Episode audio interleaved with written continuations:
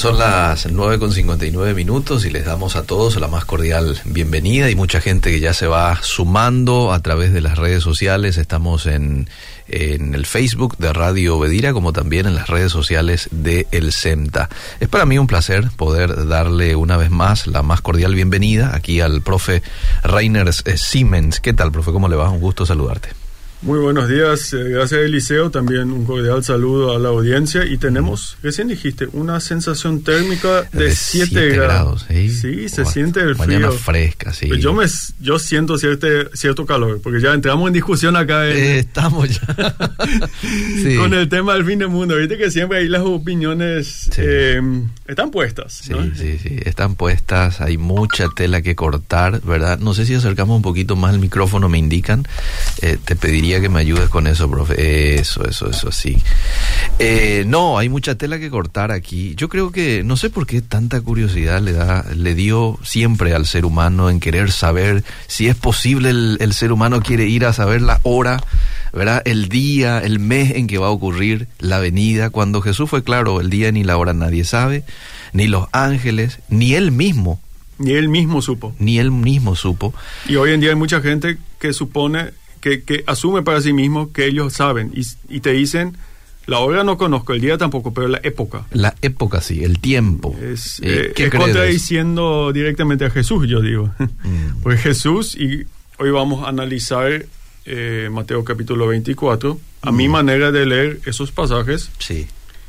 no me da el aval teológico de determinar fecha, ni época, ni tiempo. Mm. Ok. Eh, pero antes de, bueno, comenzar con algo, con una afirmación quizás bastante polémica para algunos, sí. entiendo. Sí. Miren que realmente emocionalmente entiendo lo que ocurre a nuestro alrededor, porque ciertamente los últimos dos, tres años fueron densos. Cierto, cierto. Vamos a ser honestos, por lo menos en nuestro tiempo de vida. Sí. Para lo que nosotros vivimos fue muy densos. Sí, Obviamente, si le pregunto a mis abuelos, no, y vamos, fue... Sí, sí, probablemente. Ej ejercicio de calentamiento, porque sí. mis, eh, mis abuelos sí. eh, de una parte salieron de Rusia durante la Segunda Guerra Mundial. Mm. Eh, mi abuelo con... Me contó una vez que con 6, 7 años él estuvo en un campo en Polonia enterrando a muertos, le hicieron. Mm. Le hicieron hacer eso. Mm. Es decir, un chico de 6, 7 años, es decir, nuevamente. Pero para nuestro tiempo, para la, digamos, la época en la cual yo vivo, ciertamente es denso. Sí, cierto. Entonces, Tuvimos una pandemia con muchas restricciones, mm. eh, la economía, la inflación. Mm. Se habla de la Agenda 2030, sí. se habla de, de transformación educativa. Mm. Eh, es, eh, hay, hay, cosas realmente preocupantes ahí afuera. Sí. No, no, no, no, niego eso. Yeah. hay, hay, hay hambrunas, ahí está la guerra. Justamente hablamos antes de entrar al programa. Sí hablamos del, del, peligro de una gran hambruna mundial, por lo menos en ciertas partes de África, donde según estimaciones hay unas 200 millones de personas en peligro de hambre, es decir, de, de incluso morir por hambre. Uh -huh. Es decir, ese, estamos viviendo en un tema denso, sí. que quizás hace varias décadas no vivimos algo similar, por lo menos una su sucesión de crisis. Cierto, sí. Bueno, una hambruna una gran hambruna solía ocurrir, pero junto con una pandemia, con una crisis mundial, con una sí. gran guerra. Sí. Entonces, ciertamente, hay gente que se preocupa. Yo, yo, hay gente, yo me preocupo. Mm. Porque a mí no me hace nada esto. Mm. Entonces, mucha gente lee pasajes como, por ejemplo, Mateo 24, el que vamos a leer hoy, o estudiar hoy, y, y, ahí Jesús habla del, del fin, mm. y justamente hay señales del fin, como el, va a haber hambrunas, va a haber guerras, mm. enfermedades. Mm. Entonces la gente se preocupa, ¿acaso estos estamos viviendo mm. en los últimos días antes del fin?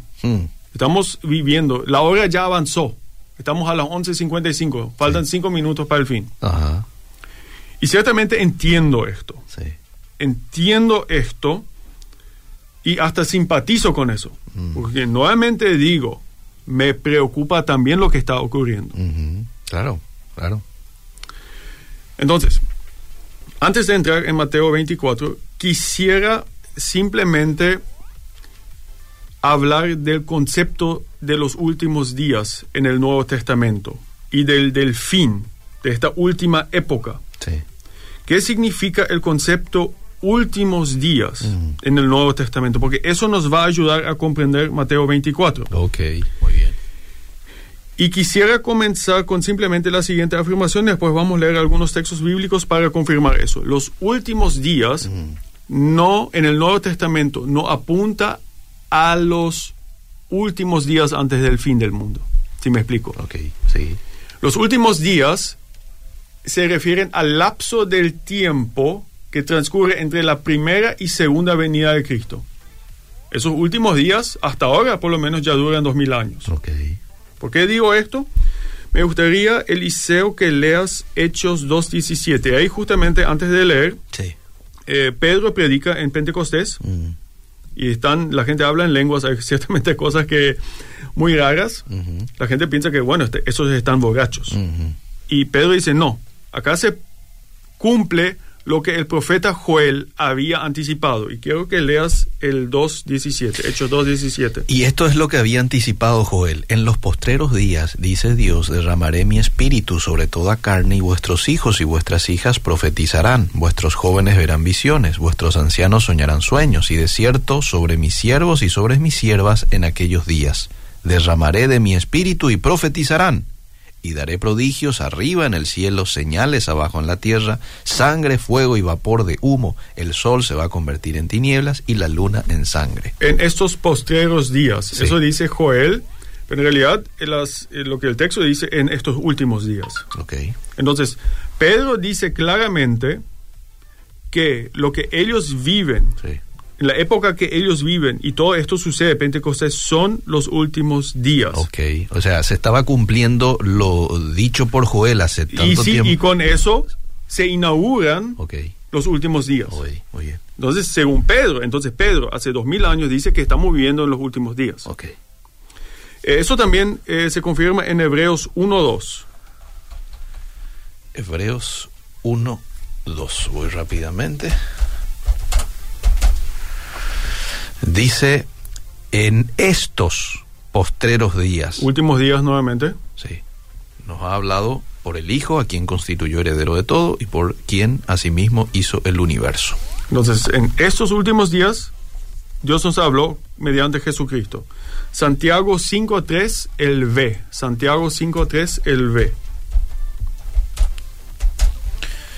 Santiago capítulo 5, verso 3 dice, este, vuestro oro y plata están enmohecidos y su mano testificaron. Roy". Eh, eh, a ver. Ah, eh, bueno, te leo todo. Vuestro oro y plata están enmohecidos y su modo testificará contra vosotros y devorará del todo vuestras carnes como fuego. Habéis acumulado tesoros para los días postreros. En estos últimos días, nuevamente, Mm. habéis acumulado tesoros. Entonces, claramente Santiago le dice a los ricos. Que en estos últimos días ellos acumulan tesoros de balde. Claramente para Santiago y para los apóstoles estaban viviendo en los últimos días. Bien. Primera Pedro 1.20. 1.20.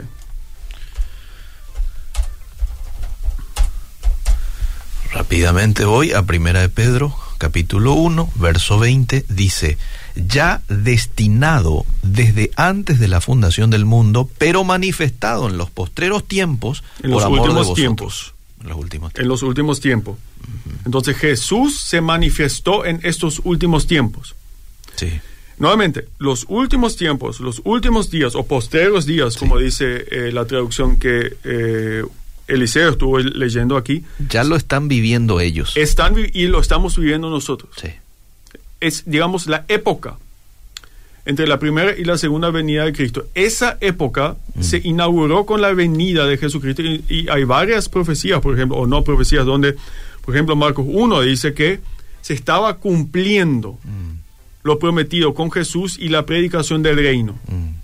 Entonces los tiempos se estaban cumpliendo, estaban viviendo en la plenitud de los tiempos. ok. Es muy importante que entendamos este concepto, que últimos días no se refieren a los últimos días, Bien. para decirlo de alguna u otra forma. Entonces, los últimos días o los últimos tiempos se refiere a ese lapso de tiempo entre la primera y la segunda venida de Cristo. En este lapso de tiempo, Mm. Cristo puede volver en cualquier momento. Mm. Y nadie sabe cuándo. Incluso Pablo pensaba que Cristo pudiera volver en su época. Eh, quiero que leas Romanos 13, 11 al 12. Dice, y esto conociendo el tiempo, que es ya hora de levantarnos del sueño, porque ahora está más cerca de nosotros nuestra salvación que cuando creímos. La noche está avanzada y se acerca el día. Se acerca el día. Desechemos pues las obras de las tinieblas, vistámosla con las armas de la luz. Entonces, Pablo, incluso Pablo, no sabía la hora de la fecha, y Pablo, el apóstol Pilar, pensaba que ciertamente Jesús, durante su vida, o su época por lo menos, pudiera volver. Mm. Y sí, pues la noche está avanzada, dice. Entonces, fije- fijémonos, entonces, eso lo debemos tener en cuenta cuando pensemos acerca de las señales del tiempo. Ok. Cuando Jesús entonces habla de señales de tiempo, yo no creo que habla de señales inmediatamente antes del fin. Bien. Porque para Pablo, durante el tiempo de Pablo ya, Pablo pensaba que el fin pudiera estar. Entonces, una vez que Jesús subió al cielo hasta su segunda venida, en cualquier momento puede volver, digamos. Ya. Entonces, nuevamente, esto pone un freno a calcular fechas, porque si Pablo ya pensaba que pudiera volver, entonces los textos bíblicos no dan para calcular fechas fijas. Enfatizo, no dan para calcular fechas fijas en un futuro o lejano o futuro inmediato. Puede, de- Jesús puede volver en este momento, en un día, en diez días, en cien días, en diez mil días o en un millón de años. No lo sé. Entonces, eh, eh, y acá hago una, una, una segunda cosa. Estos son versículos claros. Si queremos entender textos bíblicos no tan claros, tenemos que partir de versículos claros y después estudiar versículos No tan claros. no tan claros. Por lo tanto, eh, sabiendo este esquema escatológico, dirían los teólogos, es decir, este esquema del fin de los tiempos, Mm. Nos ayuda a comprender discursos como el que, que dio Jesús en Mateo 24. Bien. Y ahora quiero que nos fijemos en el texto. Mm. Entonces, ¿cuál es la situación de Mateo 24? Jesús ya está más o menos hacia el final de su ministerio Mm. y, y los, los, los discípulos están asombrados por la belleza del templo. Ujú. Hablamos del templo herodiano, Sí. Templo que construyó el rey Herodes. O sea, por cierto, un edificio muy hermoso. Mm. Entonces, los discípulos le muestran, mira la belleza de este edificio. Y Jesús le responde en Mateo 24, 2. 24, le, 2. le dice, ¿veis todo esto? De cierto os digo que no quedará aquí piedra sobre piedra que no sea derribada. Entonces, proféticamente Jesús anuncia acá la destrucción del templo y eso se cumplió en el año 70. Ujú. Acá estamos hablando del año 30. Esta destrucción del templo sucedió 40 años después, Después. cuando el general romano Tito y sus legiones conquistaron y destruyeron a Jerusalén junto con su templo. Sí. Entonces hablamos de una profecía cumplida. Bueno, esta afirmación profética de Jesús le lleva a los discípulos a preguntar lo siguiente en versículo 3. Y estando él sentado en el monte de los olivos, los discípulos se le acercaron aparte diciendo, Dinos, ¿cuándo serán estas cosas? ¿Y qué señal habrá de tu venida y del fin del siglo? Varias preguntas más que ahí le agregan. Claro. Entonces, es muy importante. Los discípulos le- tanto le asombra esto, porque pensaban obviamente que Jesús es el Mesías. Y para ellos, el Mesías era un rey político que iba a salvar políticamente a Israel de sus enemigos. Y acá supuestamente están con ese rey político. Y ellos todavía no habían comprendido la profundidad del misterio de Jesucristo. Mm, Y le costaba. Marcos 10. mm, Creo que es eh, eh, Juan y ¿qué es? Eh, su hermano Jacobo se le acercan. No, Jacobo, sí. Y dicen, bueno, ¿quién, ¿quién va a ser primer y segundo ministro en tu reino? ¿Quién va a estar sentado a tu derecha y a tu izquierda? sí. Obviamente ellos pensaban que con Jesús pronto se comenzaría este reino mesiánico y ellos serían eh, caudillos políticos ahí. Incluso antes de su subida al cielo, Hechos 1, Los discípulos le preguntan, ¿ahora acaso vas a inaugurar tu reino? Y no. Es decir, ellos todavía ahí esperaban un reino político. Y no. Es más, no hay reino político. Váyanse a todo el mundo y prediquen el Evangelio. Y después vamos a construir el reino. Entonces, pero eso era un- un- una cosa fuerte que, que no le sa- ese ADN no le salía, ese ADN teológico no le salía del, del, del, del sistema. Les costaba asimilar todavía ellos. Le costaba. Entonces, acá se sorprenden. Sí. ¿Acaso no hay liberación política acá, Jesús? Entonces, ¿cuál? Y, y esa pregunta tiene dos partes. ¿Cuándo sucederá esto? Sí. Es decir, la destrucción, destrucción del, del templo, templo y la señal del fin. Sí. Entonces, el discurso de Jesús responde a esta pregunta con, con dos vertientes, digamos. Sí. Tem- destrucción del templo y señal del fin. Bueno, ¿cómo hay que interpretar eso? Hay, hay diferentes modelos. Algunos dicen que todo esto sucedió en el siglo I ya. Mm. Que esto ya ni nos toca más. Ya ocurrió todo. Porque fíjense, Jesús, ¿cuándo va a suceder, va a suceder esto? La destrucción del templo, Sí. especialmente, y el fin de ese. Sí. Bueno, todo ya sucedió en el siglo I. Yo no creo tanto así en eso. Porque, sinceramente, a partir del, eh, del versículo 27, creo que era 27 a 30, Jesús habla de su segunda venida. Y ciertamente eso no sucedió. Porque como el relámpago que sale del oriente y se muestra al occidente, eso dice el 27. Entonces, eso parece apuntar a un evento que no sucedió en el siglo I. Sí, sí. Entonces, yo tampoco, esa posición se llama preterista del pasado. Yo no, no, no soy de esos. Ok. Bien. Hay una segunda opción, que todo esto es para el futuro o el tiempo inmediato antes del fin. Que antes del fin va a haber un aumento de terremotos, de, de hambrunas, de guerras. Tampoco creo eso. Mm. Porque entonces este discurso no tenía o tenía una relevancia cero para los discípulos del primer siglo. Mm. Y fíjate, Jesús responde a su pregunta y da una respuesta satisfactoria a su pregunta. Entonces tiene que tener alguna relevancia también para ellos, no solamente para nosotros, que vivimos hoy supuestamente pensamos que hoy tenemos más guerras que, no sé, hace 100 años, que obviamente no es así. Bueno, ¿a qué, ¿a qué yo, bueno, qué creo entonces que está pasando aquí?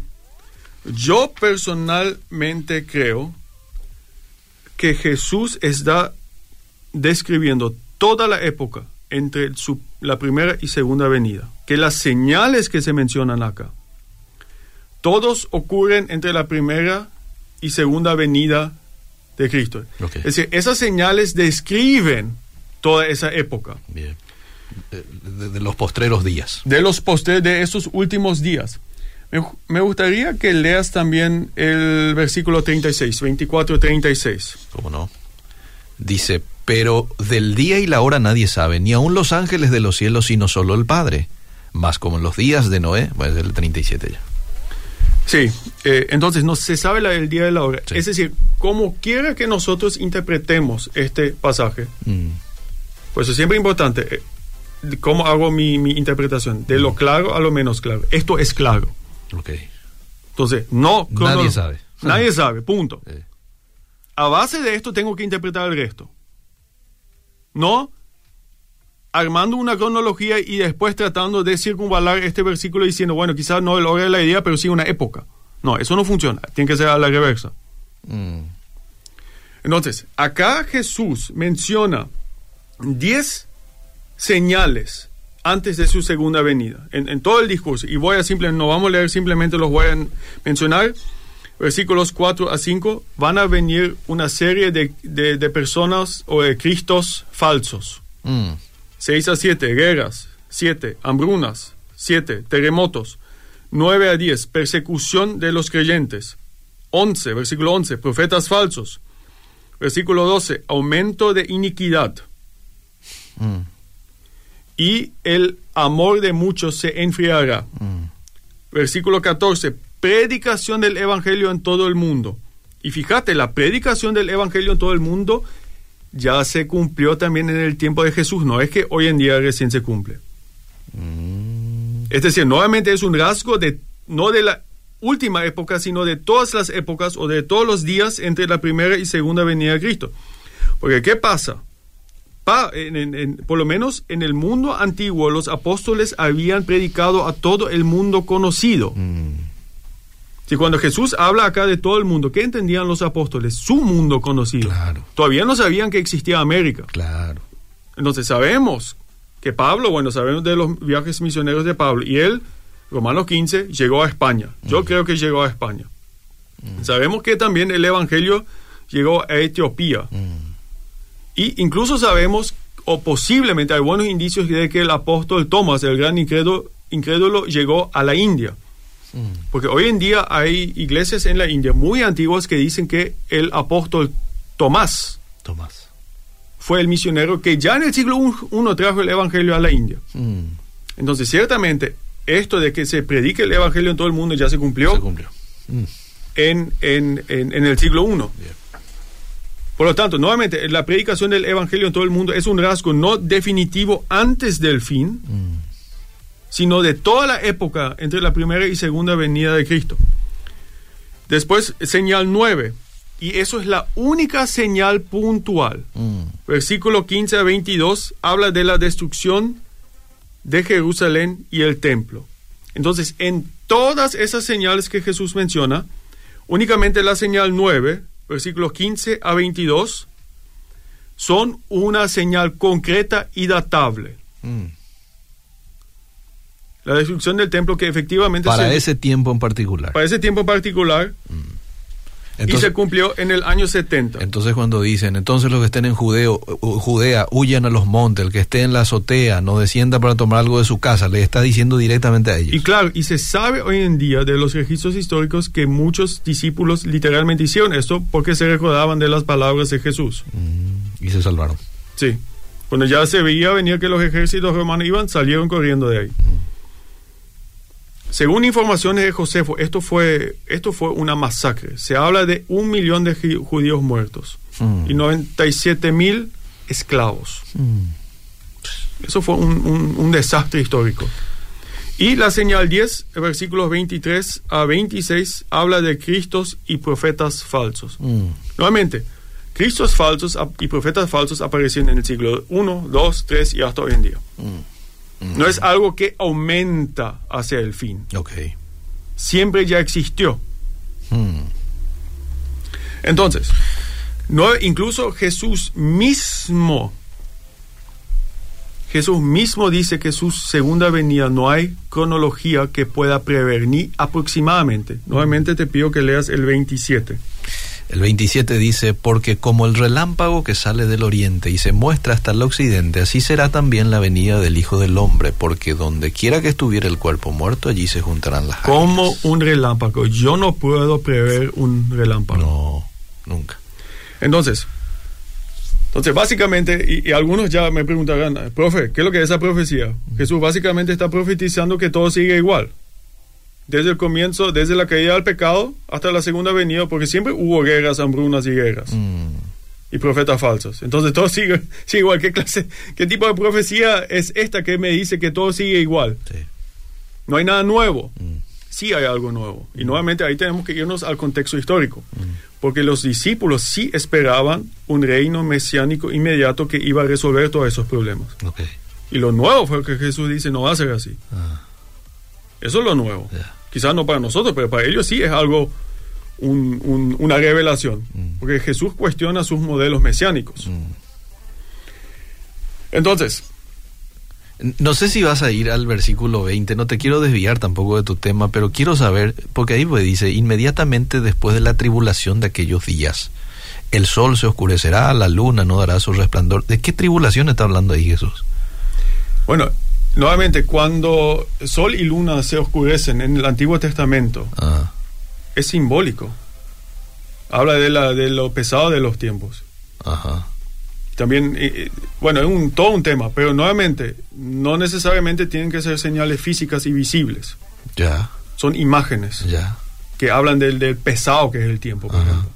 Pero ahora está hablando de la tribulación que ellos ya pasaron en su época o se está refiriendo a una tribulación que probablemente lo vamos a vivir aquí de a poco, no sé, antes de la venida. Yo creo que 15 a 22 habla de la caída de Jerusalén que ya ocurrió en el 70. Ah, muy bien.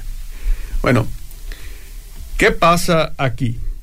¿Qué pasa aquí? Eh, bueno, obviamente si tomamos esta interpretación que yo le presento acá a mucha gente, bueno, ¿qué es lo que? Todo ese seminario de fin del tiempo, ¿eso qué me sirve eso? y sí, yo creo que así, trato de decirlo lo más pastoral posible. Mm. Cuidado con demasiadas especulaciones. Mm, Yo creo que la Biblia no te da aval para eso. Nuevamente, nadie, nadie sabe el día ni la hora y tenemos que hacerle caso a estos, a esos, a esas palabras directas de Jesús. mm, una cosa más de advertencia. sí. Una señal que nos estamos volviendo en una iglesia sectaria es cuando especulamos demasiado al fin. Mm, ¿Cuáles son movimientos muy sectarios? Por ejemplo, los testigos de Jehová. sí. No sé cuántas veces ya predijeron el fin del mundo, justamente tratando de construir cronologías con textos bíblicos. Cuidado, cuidado, eso es nomás lo que digo. Entonces, una segunda cosa, y nuevamente, para entender un versículo, un texto, siempre hay que mirar al contexto, al contexto y al contexto. Sí. Y si nos vamos al contexto más amplio, no es que Jesús solamente dice una vez, nadie sabe el día ni la hora. Varias veces lo dice. ajá, muy bien. Porque ¿qué pasa? En el resto del capítulo 24 y en el capítulo 25 Mm, da ejemplo, da varios ejemplos y parábolas advirtiendo explícitamente acerca de esto. Mm. Las menciono nuevamente. vamos. Eh, está está la, eh, la parábola eh, de la higuera, la primera.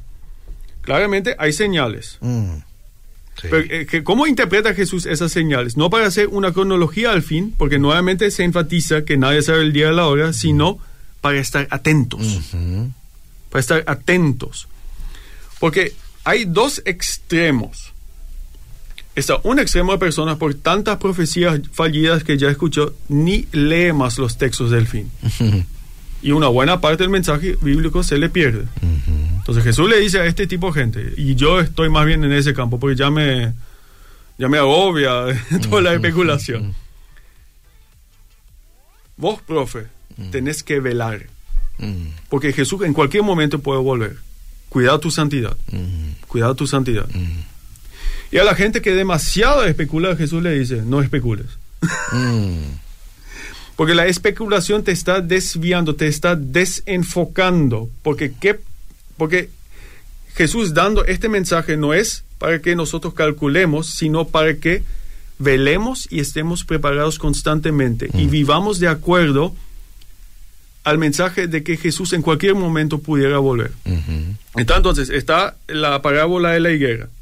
Después menciona la generación de Noé. Para la generación de Noé, el diluvio vino inesperado. Es decir, incluso Noé construyendo el arca, inesperadamente, Mm, de sorpresa.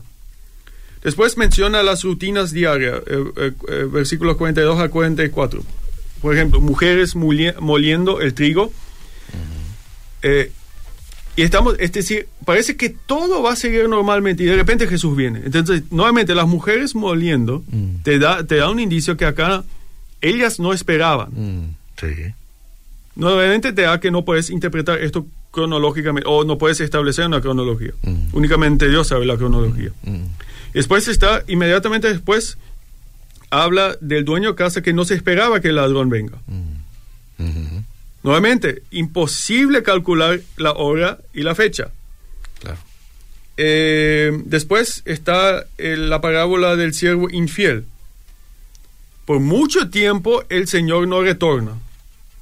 Mm, Y el siervo infiel hace un festín con el dinero de su Señor. De repente está y le juzga. mm, mm. Después está la parábola de las diez vírgenes. Nuevamente, el, ahí el novio, representando a Jesús, se demora.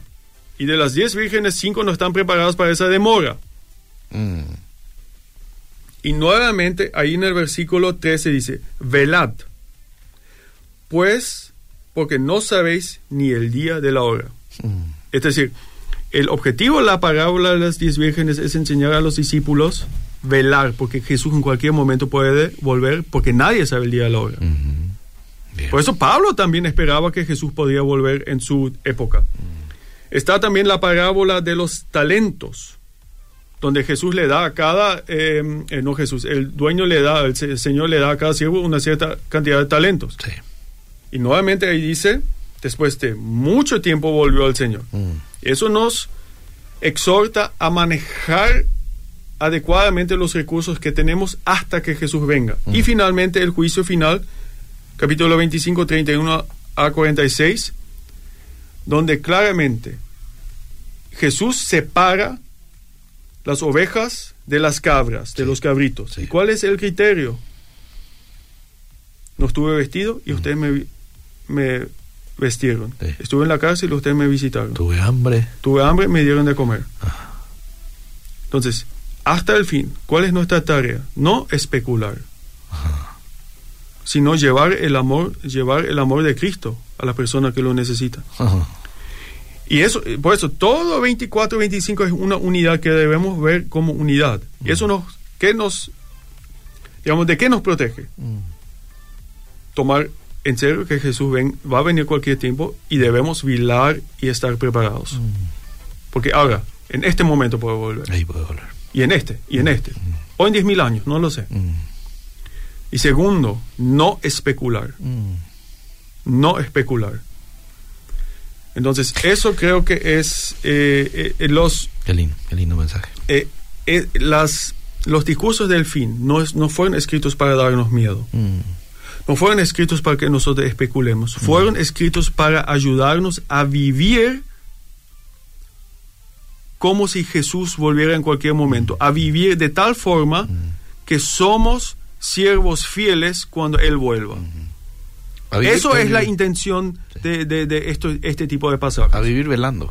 A vivir velando y hacer lo bueno hasta este momento. Sí, sí. Bueno, con eso termino. No sé si hay preguntas o si se Sí. nos acabó el tiempo. Hay algunas preguntas. Este, estamos ya ahí sobre, eh, la hora. la hora, pero vamos a leer algunos mensajes. Dice, en Joel 2 resume lo que el hermano está hablando, dice este oyente. Sí. El pastor, eh, bueno, dice el nombre del pastor, predijo la venida del Señor. ¿Qué opina el pastor sobre eso? No sé si ya el No, no pastor... sé qué, para habrá- cuándo, No sé si ya habrá oído acerca de eso. Tengo mis dudas, porque eh, nuevamente, eso, Pero, esa pero gente que sale... pero pidió perdón después, el mismo pastor pidió perdón por haber dicho que podría ser en septiembre, que podría venir en el 2028. Está también en público ese pedido de perdón. Y nuevamente, cuidado con esto. Sí. Jesús dice que no se puede. ¿Por qué nos hacemos, por qué no tomamos en serio las palabras de Jesús? ¿Verdad? ¿De dónde saca estas enseñanzas del fin el profe de, de los tiempos para dar para darlas por sentada o es una apreciación su- suya nada más? Y yo, Porque corre el peligro de herejía, dice un oyente. Y bueno, probablemente este oyente está un poco insatisfecho con, porque le saco una de sus de sus interpretaciones apreciadas. Yo lo saco acá, Mateo 24, 25, bastante claro está el texto. Sí, estuvimos analizando el pasaje y no hay alguna señal clara que aún falta por cumplirse antes de su segunda venida, profe. Yo creo que no. Todo está cumplido. No, todo se está, Se está, está cumplido, se está cumpliendo y se cumplirá. Porque nuevamente, estas señales, con la excepción de la destrucción de Jerusalén, Sí. describen a toda la época entre la primera y segunda venida de Cristo. Ya, ya. Cuando Jesús dice que no pasará esta generación hasta que todo esto acontezca, ¿a qué generación se estaba refiriendo? Se está refiriendo a la generación de sus discípulos y creo que esto sucederá, se refiere a la destrucción del templo. Ah, muy bien. Bueno. Esto está también en Mateo 24. Ese también es un verso que hoy en día se utiliza para decir de que no pasará esta generación, pero a la generación esa que iba a ver la segunda venida. Mira, ¿verdad? Jesús le habla a sus discípulos. Sí. No le son- habla a una generación futura. Sí, no te habla a vos, no me no habla a no mí. me habla ni a mí, ni a Eliseo, ni a nadie de nosotros. Está hablando Es- a ellos. Ahí está, es tan Por evidente. una pregunta que ellos hicieron. por una pregunta que ellos hicieron. Por eso ellos preguntaron, ¿cuándo sucederá eso del templo? Y esto va a ser la señal esto. Van a huir, eh, si Dios no iba a cortar los días, todos ustedes no iban a sobrevivir. Bueno, esta generación vivirá eso. Es tan evidente. Por eso, ¿cómo se interpreta la Biblia? Contexto, contexto, contexto. ¿A quién le Jesús le estaba hablando? A sus discípulos. Bien. Bueno, me preguntan aquí por dolores de parto, pero eso ya no nos va a dar el tiempo probablemente. Lo Yo estoy pensando en quizás seguir esta... Eh, ¿Por qué no? siempre evité estos temas por no, no entrar en problemas, pero bueno, quizás tenga que meterme en problemas. ¿Qué ah, decís vos, Eliseo? Me parece bien, me parece bien. Vamos a armar de problemas. Dale, dale, la gente quiere saber. Así que mirá los mensajes que siguen llegando. Vamos a armar problemas entonces. Yo, yo, me comprometo a estudiar más esto y... Seguir desarrollando. Sí, bueno. Gracias. Bueno, nos vemos, chao. Gracias, bro. Seguimos.